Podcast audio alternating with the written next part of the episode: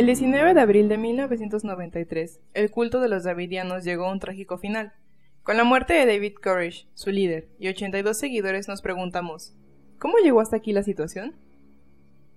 Hola a todos, yo soy Vania y aquí me acompaña Salma. Como cada vez, aquí les traemos el episodio especial en el que investigamos un culto.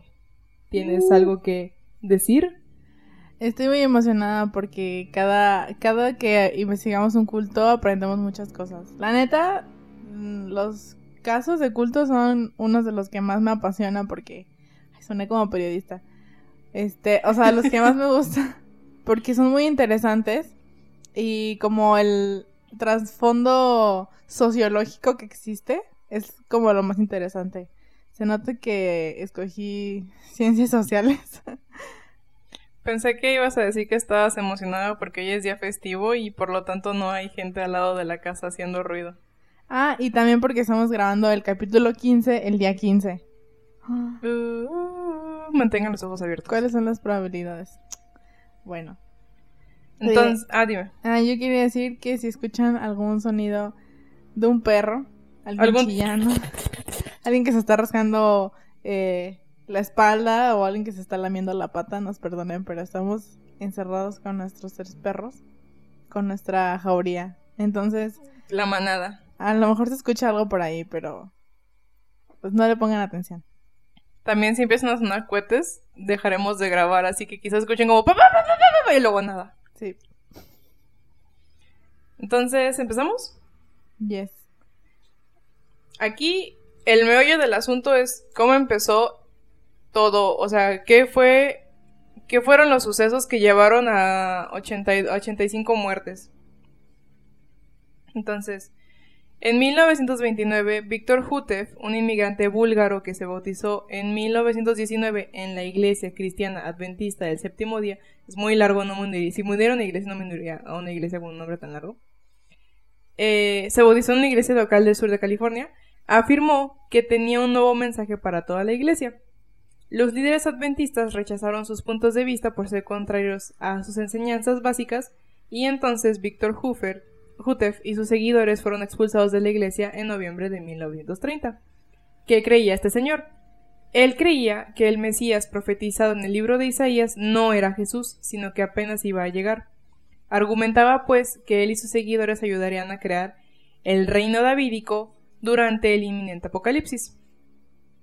En 1935 estableció su cuartel general al oeste de Waco, Texas, y lo nombró Monte Carmelo por la montaña bíblica con el mismo nombre. Ahí lideró una pequeña comunidad cristiana que creía que el Monte Carmelo sería el, el centro de un nuevo reino divino luego de que llegara el apocalipsis. Entonces se comenzaron a preparar para la segunda venida de Jesús, quejándose de que los adventistas habían abandonado su tarea en favor de perseguir deseos terrenales. Y por lo mismo, estos señores llevaban una vida simple y evitaban la mayoría de los métodos comerciales de entretenimiento. La comunidad se volvió autosustentable y su literatura circulaba entre un creciente grupo de creyentes a través del país. El grupo se hizo conocido como la Vara del Pastor, pero en 1942 Hutev lo renombró como Davidianos, indicando la creencia en la restauración del reino davídico de Israel. Después de la muerte de Hutev en 1955, uno de sus seguidores, Benjamin Roden, aseguró estar recibiendo mensajes de Dios en los que le decía que debía continuar con el trabajo de Hutev. Porque siempre hay alguien que está recibiendo mensajes. No lo sé, ya pronto voy a empezar yo también a recibir mensajes a ver qué gano. Entonces, empieza a decir que recibe mensajes y estas declaraciones dividen al grupo.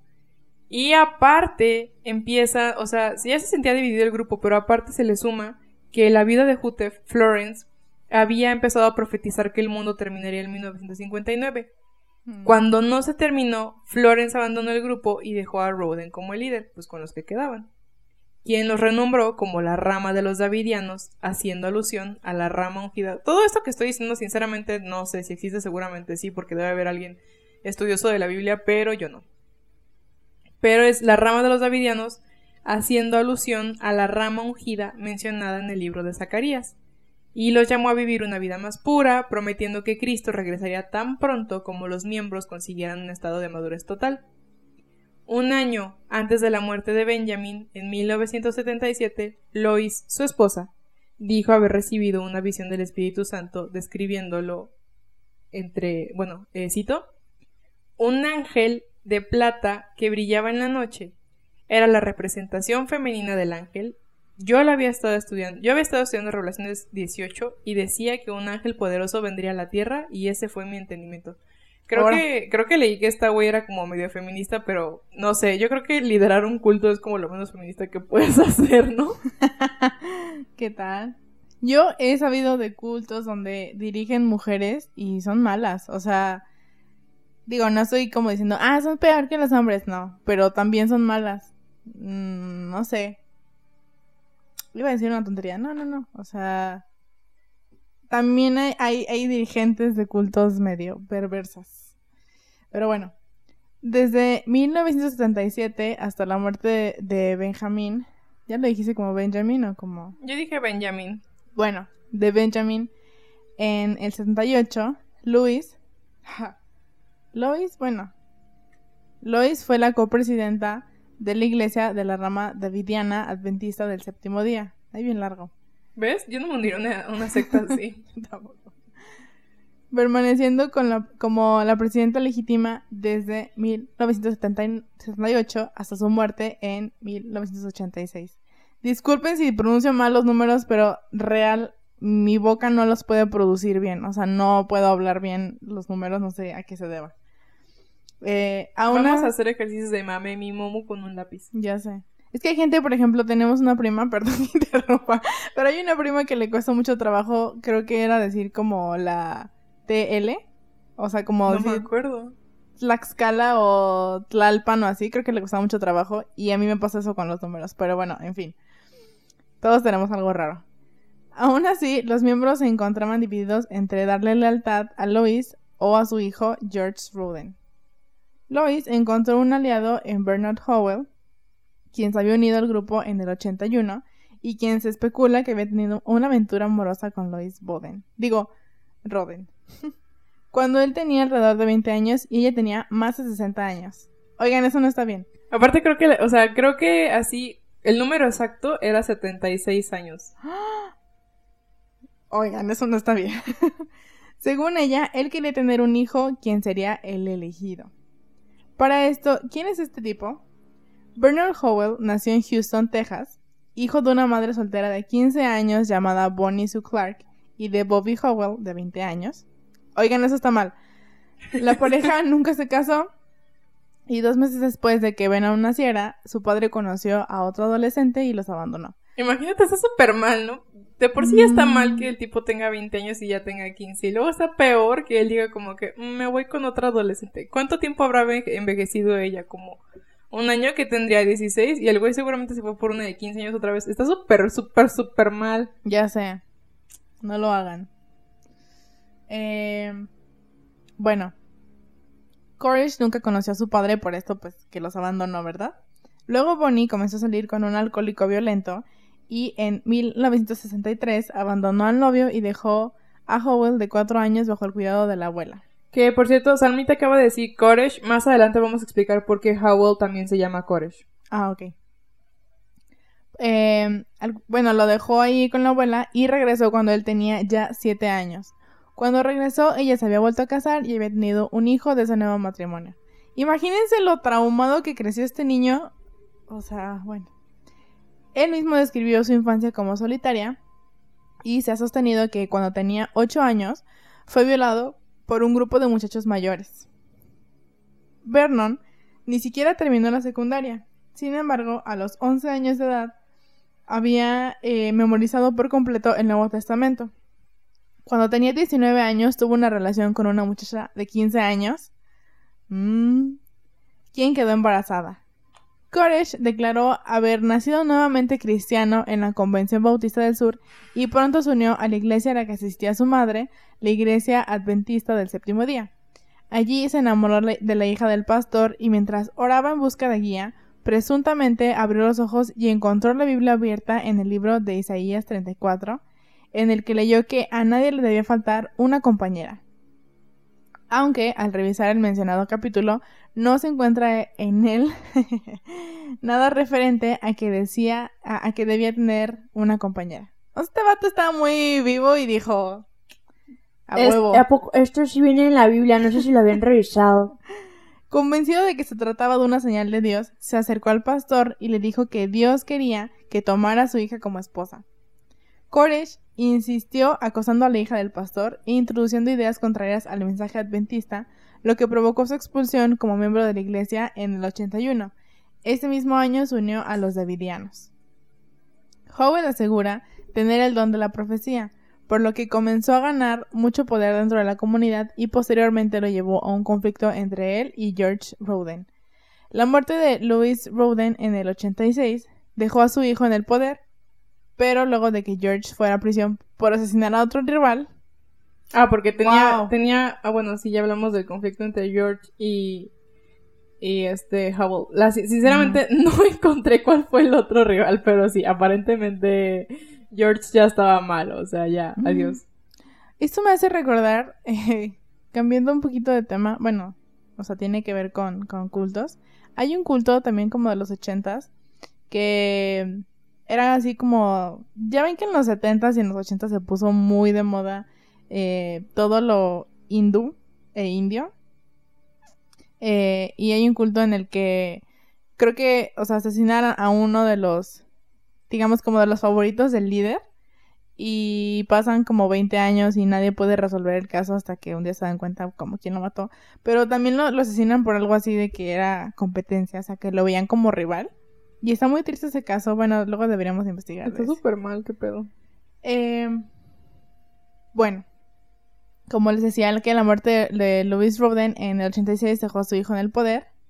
Eh, y, pero luego de que George fuera a prisión para asesinar a otro animal, Howell, es que me da risa, ¿qué onda? Quien ya había cambiado su nombre en el 90 para conmemorar a los reyes bíblicos David y Ciro, ¿sí? Que en hebreo es Koresh, por eso se lo cambió, asumió el control completo del grupo. Este nuevo nombre que Howell se dio sugería que era el heredero espiritual del rey David y que él, como Koresh, era una figura similar a un Mesías, aunque no el Mesías Jesús. Pero pues ella se la creyó, ¿no? Como que... Entonces, si buscan David Koresh, les aparece como el líder de los davidianos para esa época. No es Creo que es más conocido como David Koresh que como Howell. Howell Koresh eh, ejerció su nueva autoridad tomando varias esposas espirituales de entre los miembros no casados del grupo y en 1989 afirmó que era el compañero ideal para todas las miembros mujeres y confirió a los davidianos su intención de crear un nuevo linaje de niños que creía que eventualmente regirían el mundo. El core ya estaba, adiós, tenía o sea, ya estaba en la estratosfera, ya no, no estaba con los pies en la tierra. Él se fue bien recio. La interpretación de Koresh de la Biblia residía en identificarse a sí mismo como el Cordero mencionado en Revelaciones 5. Tradicionalmente, el Cordero se identifica con Jesús, pero Koresh hacía la distinción entre ambos, afirmando que el rol del Cordero era liberar los siete sellos. Nunca se supo que eran los siete sellos, o sea, como que sí investigué, pero nadie sabía que eran los siete sellos. Y para el momento en el que todo se fue al carajo, a sus discípulos, por así decirlo, les llamaba a los estudiantes de los siete sellos o los estudiosos de los siete sellos, una cosa así. Como que siento que ahorita que lo estoy pensando, eh, a menos de que algún psicólogo nos esté escuchando y pueda decirnos. Pero este, este chavo tenía, bueno, no chavo, este señor tenía pues ese trauma tan profundo de que... Del abandono. Ajá, del abandono, de que su mamá se fue, de que su papá, bueno, uno de los novios de su mamá pues era este violento, de que sufrió un abuso sexual y todas estas cosas, que pues en este mundo encontró como, siento yo, esa atención o ese reconocimiento que nunca tuvo cuando fue chiquito y cuando, o sea, en, su, en gran parte de su vida. Y pues no está bien, hubiera buscado atención, atención psicológica y otra cosa hubiera sido. Bueno, entonces Koresh hacía la distinción entre ambos, afirmando que el rol del cordero era liberar los siete sellos e interpretar el rollo mencionado en Revelaciones 5, versículo 2, y de ese modo se produciría la revelación de Cristo. No sé sinceramente cómo llegó a esa conclusión, ni siquiera yo lo puedo entender, pero bueno. Ya que varias de las esposas espirituales de Koresh eran adolescentes, la comunidad fue acusada de abuso infantil por un exmiembro y un activista anticultos. Los alegatos salieron en la televisión en un juicio de 1992 en el cual un exmiembro buscaba recuperar la custodia de su hija. A la par de los cargos por abuso sexual, Koresh tenía acusaciones por lanzar un negocio de armas al por menor, lo que comenzó a llamar la atención de las autoridades.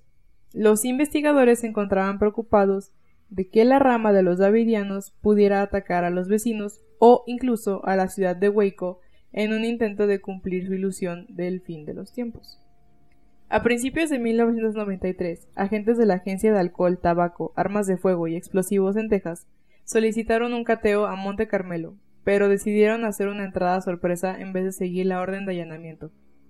El 28 de febrero del 93 a las 9.45 am, la ATF intentó ejecutar la orden de allanamiento tratando de abrir una brecha en el complejo durante aproximadamente dos horas hasta que sus municiones se agotaron. O sea, en ese periodo de dos horas se murieron, o sea, en el, en el fuego cruzado se murieron cuatro policías, así como un chingo de raza. Bueno, menos de la que fue al final.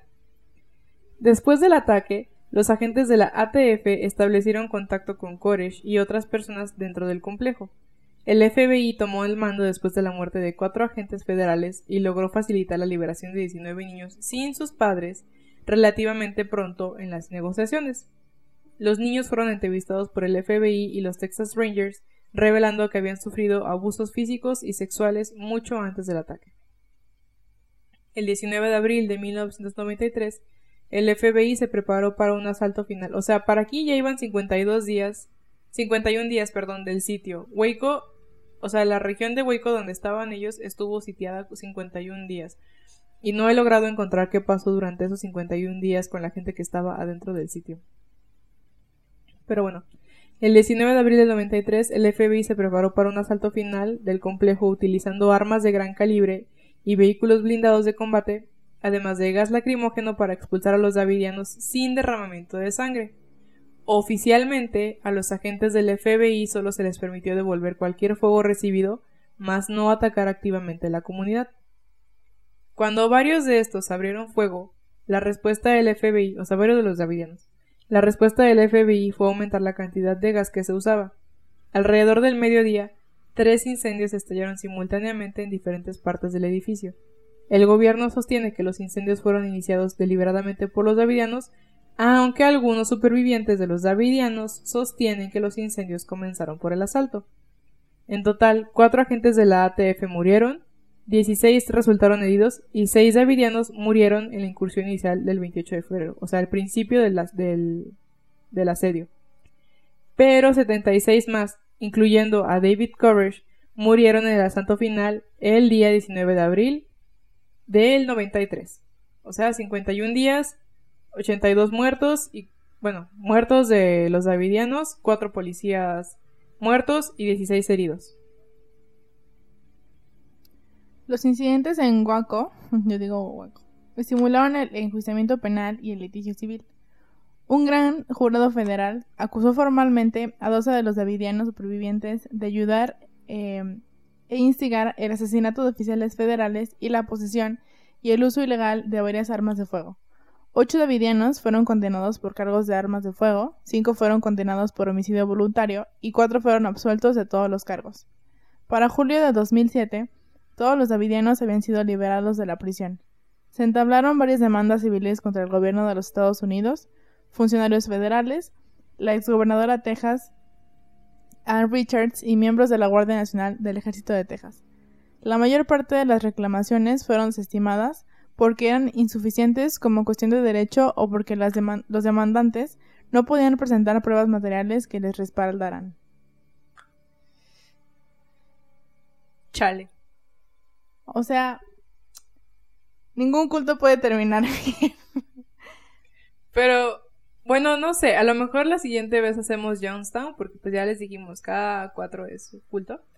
Entonces a lo mejor la siguiente hacemos Jonestown, pero mientras tanto yo creo que entre los Davidianos y Jonestown se la llevan a los peores resultados de... Pues de un culto, ¿no? Al peor final que pudo haber tenido un culto.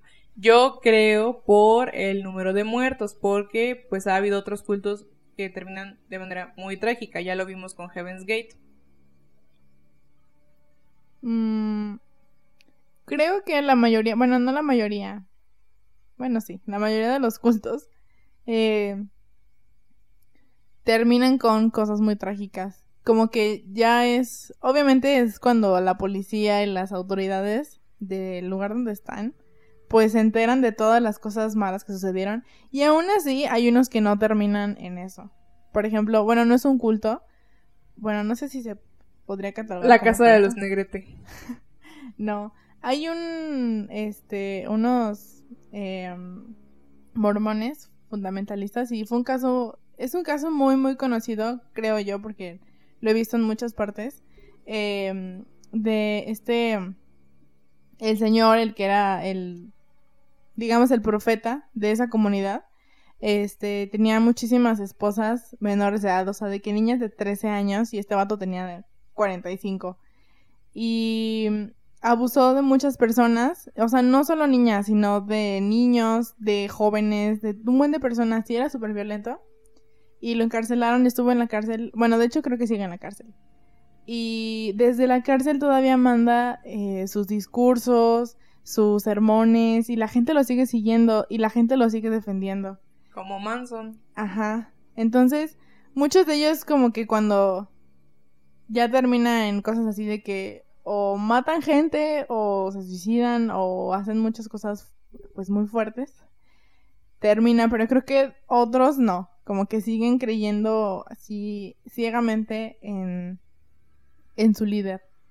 Pero creo que la mayoría de ellos sí termina cuando pasan ese tipo de cosas horribles. En el amadísimo líder. En el amadísimo líder. No, pues sí está súper mal, o sea, como... No sé, es que todos los cultos terminan mal. A lo mejor no terminan en muertes, pero todos los cultos terminan mal.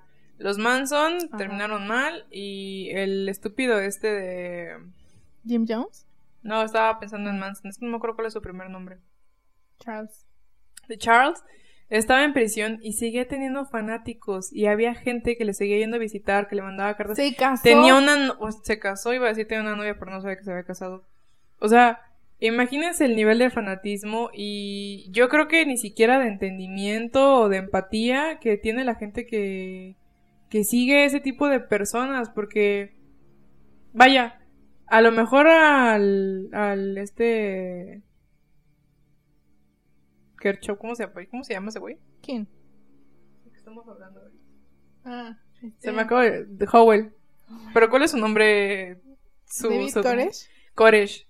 O sea, mínimo al este Koresh, lo o sea, la desenmascaración vino con la muerte de las personas. Digo, no es como que sea bueno. Pero a lo que voy es, desenmascararlo vino con la culminación del culto y ya no hay más, no hay como que la gente siga profesando lo que él dice, nada, nada, nada. Pero con Manson siento que vino el juicio, demostraron todo lo que habían hecho, demostraron cómo estaba enfermo y de todas formas la gente lo seguía buscando. Eso ya no es tener empatía, o sea, eso ya ni siquiera es pensar en como otro ser humano, ya no digamos un hermano o algo así. O sea, yo creo que admirar a un asesino es como lo más bajo que puedes hacer. Puedes a lo mejor sí eh, investigar qué hizo o por curiosidad, ¿no? Pero ya como ser fanático así de que, ay, me quiero casar con Charles Manson, una cosa por el estilo, ya está súper mal. ya está muy enfermo. Y... Sí, y también la mayoría de los... Bueno, no la mayoría, pero creo que muchos de ellos tienen esta afición a las armas.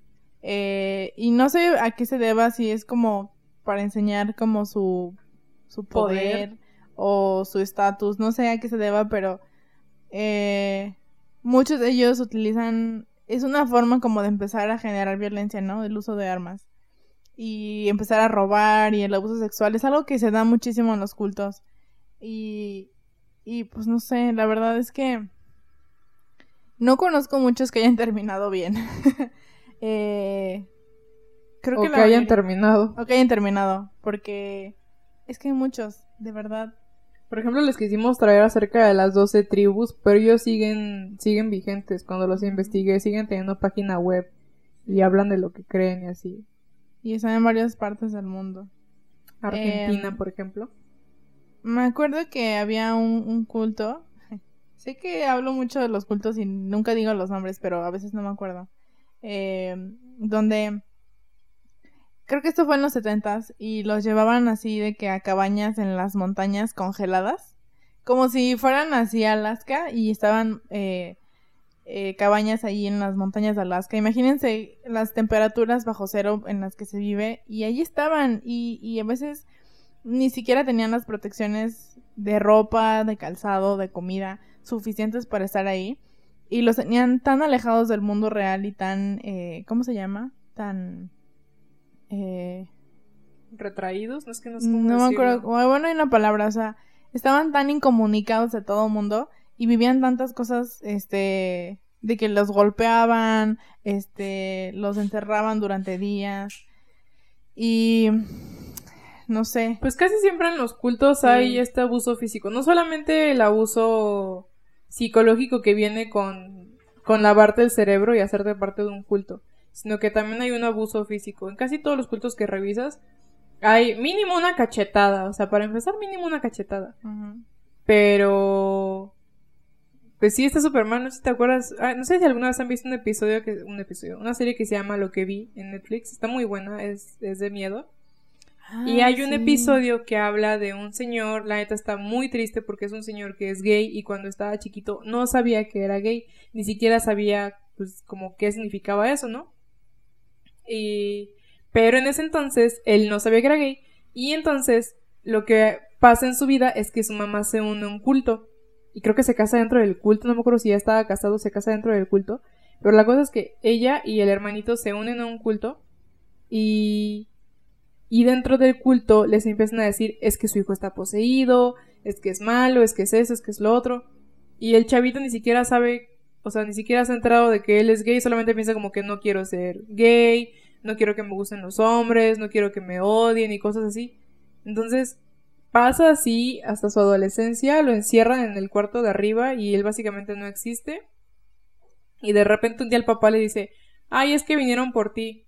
Y cuál va siendo que es un camión que va, se lo lleva y lo lleva a una terapia de conversión. Y lo tienen creo que tres meses, no me acuerdo. Lo tienen un periodo de tiempo encerrado en una jaula, amarrado. Y. Y pues básicamente abusan sexualmente de él. No entiendo la razón, pero abusan sexualmente de él como un, una, una manera, según ellos, de convertirlo heterosexual. Y el chavo está así de que ya, o sea, ya se quiere morir, ya se va a dejar morir. Pero los del culto dicen como que, mm, pues es que no te hiciste heterosexual mientras estuviste con nosotros, te vamos a regresar con tu familia. Y en el momento en el que llega a su casa, el papá le dice así de que es que no eres heterosexual, vete. Y el chavo no tiene nada, nada así. Se muda creo que a Chicago y en Chicago eh, pues también intenta como que hacerse pasar por heterosexual. Son como los setentas para este momento.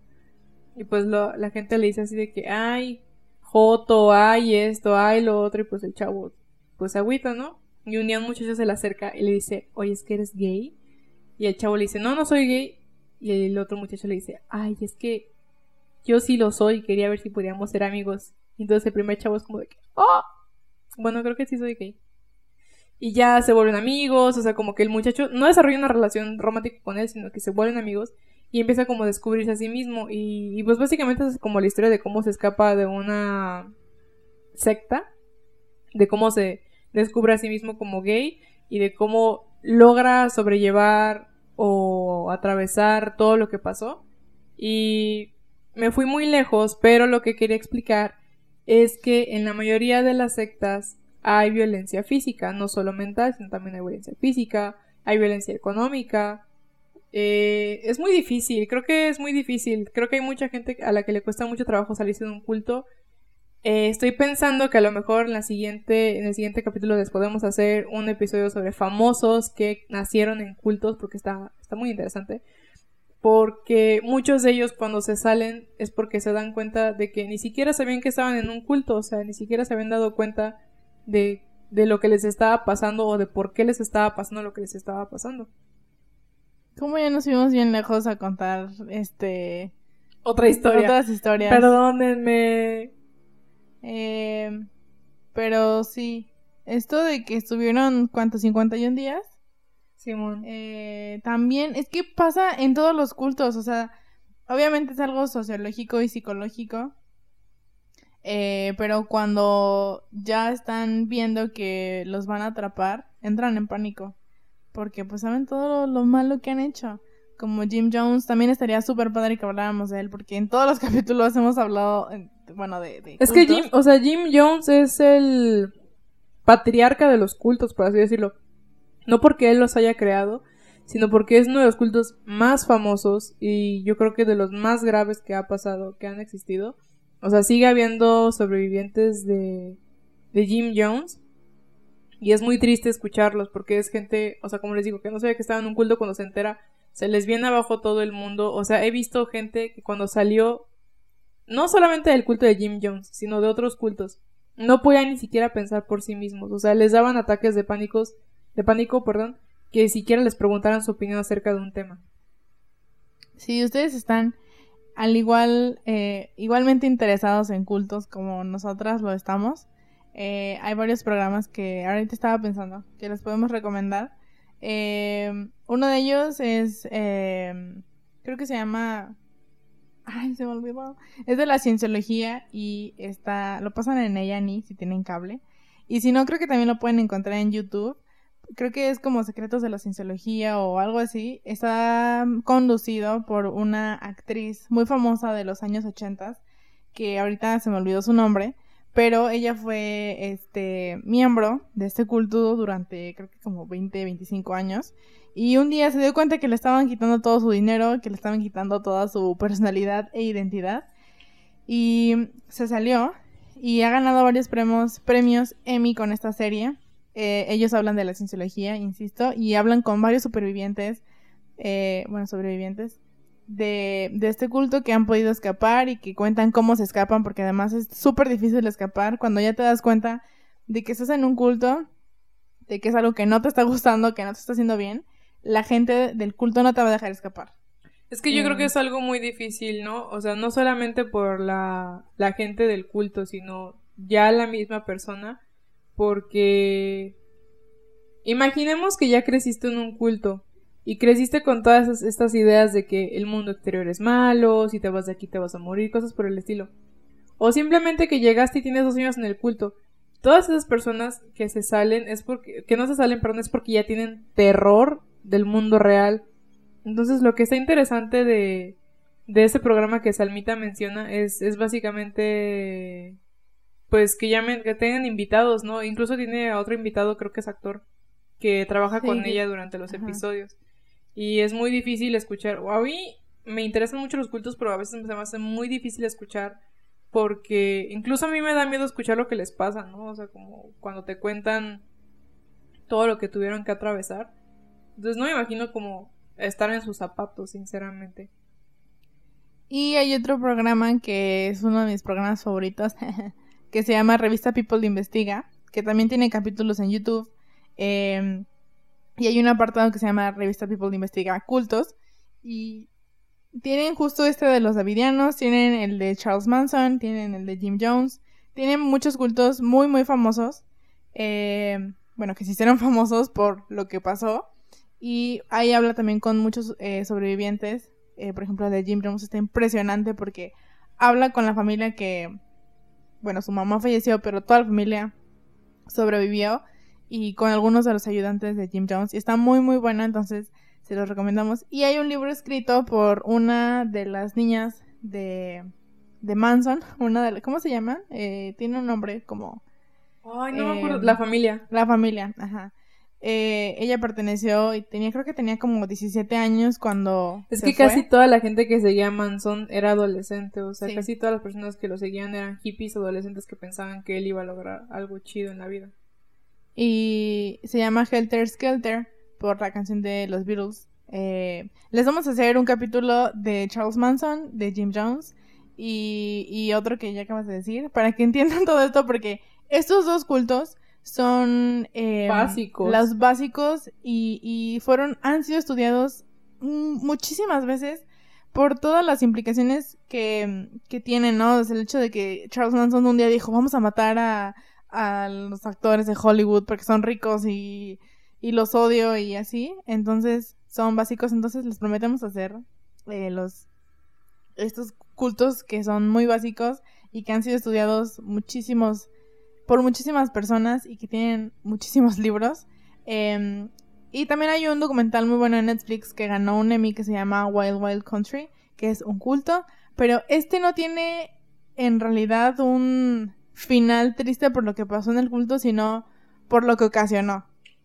Eh, es muy bueno y también se lo recomendamos. Y les recordamos que no se unan a un culto, que pueden profesar su religión, pero que no se unan a un culto. Básicamente nuestra razón para estar en contra de, de Manson es que él tenía... Era como Hidalgo, ¿no? Él nada más tenía propósitos personales para matar a los... o razones personales, perdón, para matar a los famosos. Sí está bien que se coman a los ricos, pero pues que sea un trip de que están buscando, están viendo por los demás, no que sea un trip de que no me aceptaron como el quinto Beatle y quiero matar a, a, una actriz, o sea, no. Nos fuimos muy lejos, jejeje, en estos 10 minutos, pero eh, bueno, regresando un poquito al culto, ya para ir cerrando, como los profesores. Eh, este culto a mí personalmente se me hace medio... Bueno, no el culto en sí, sino la información que hay en torno a este es muy limitada. Eh, hicimos nuestro mejor esfuerzo para traerles información fidedigna y de fuentes confiables y completa. Pero la verdad, este, pues no hay mucha información. Pero se me hace como que el líder eh, estaba pues ya muy tocado por las situaciones que tuvo que enfrentar en su vida y pues que lo llevaron a hacer estas cosas que no lo justificó, o sea, no justificó que porque haya tenido que vivir ciertas cosas en su infancia y su adolescencia, pues haya hecho esto, ¿no? Pero Estados Unidos tiene este problema de que siempre pasa algo con los cultos por la... Eh, ¿cómo, ¿Cómo se puede decir? Por la libertad. Yo entiendo este trip de la libertad de culto, o sea, es repetitivo, la libertad de culto, pero no me parece bueno que existan cultos. yo sé que suena como muy repetitivo, pero ok. La libertad de culto, o sea, la libertad de creencia, pero no me parece que esté bien que existan tantos cultos, porque entonces pasan estas cosas. Yo no soy creyente, yo no creo en Dios, pero no por eso me hago que la gente no crea o cualquier cosa, ¿no? Pues que, crean en lo que quieran y yo los apoyo y lo que sea. Pero por favor que no hagan un culto. Sonaste como esta la de la academia de por favor le pido a la gente que ya no vote por ella. Ay, perdón. Bueno, pues la siguiente semana es... La siguiente semana regresamos con crimen. Ajá, regresamos con un crimen. Y castigo. Crimen y castigo. Eh, la siguiente semana toca de... Desaparición, ¿no? No sé, tú eres la, que... Es que como tú haces los crímenes, tú eres la que lleva el registro de tu crimen. Ah, sí, toca de desaparición. Entonces vamos a hablarles de alguna desaparición spooky Oh, bueno, ya, ya tengo un caso que está muy interesante, que es una señora que asesinaron y que ni siquiera saben quién es.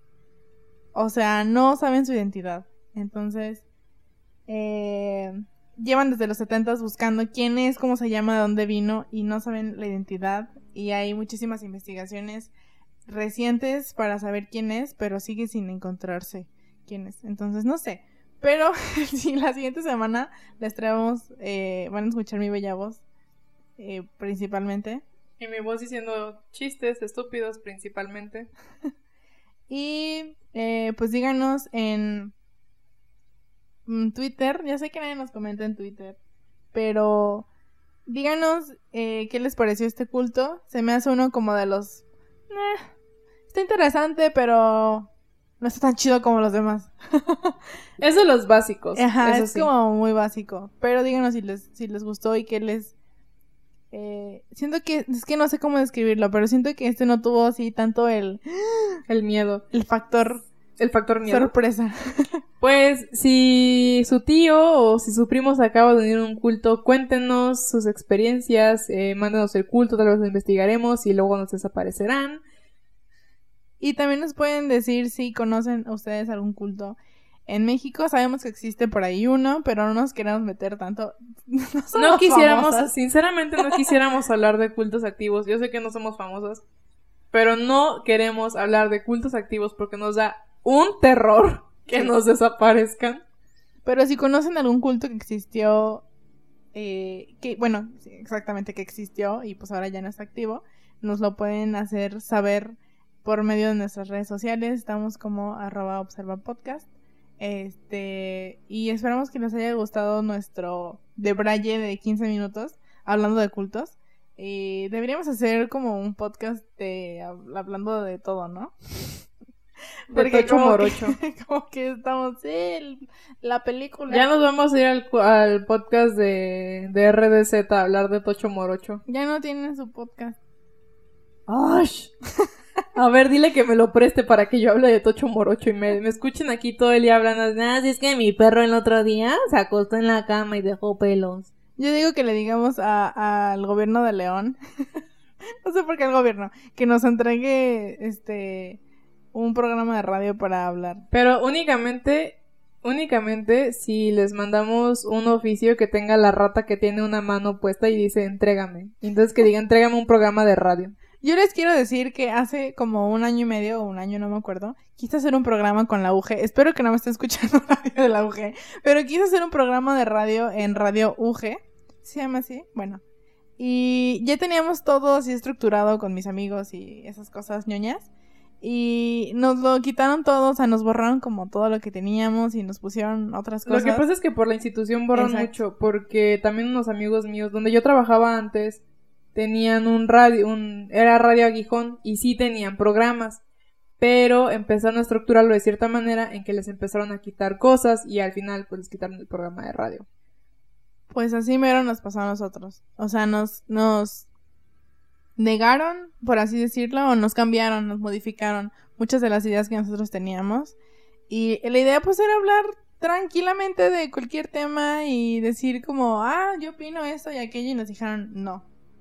Entonces, mm, pero si quieren, más adelante, en vez de un programa de radio, podemos mandarle ese oficio de la rata a la televisión leonesa y exigir que nos den un programa de televisión, un late show, un late night show como de James Corden o algo así.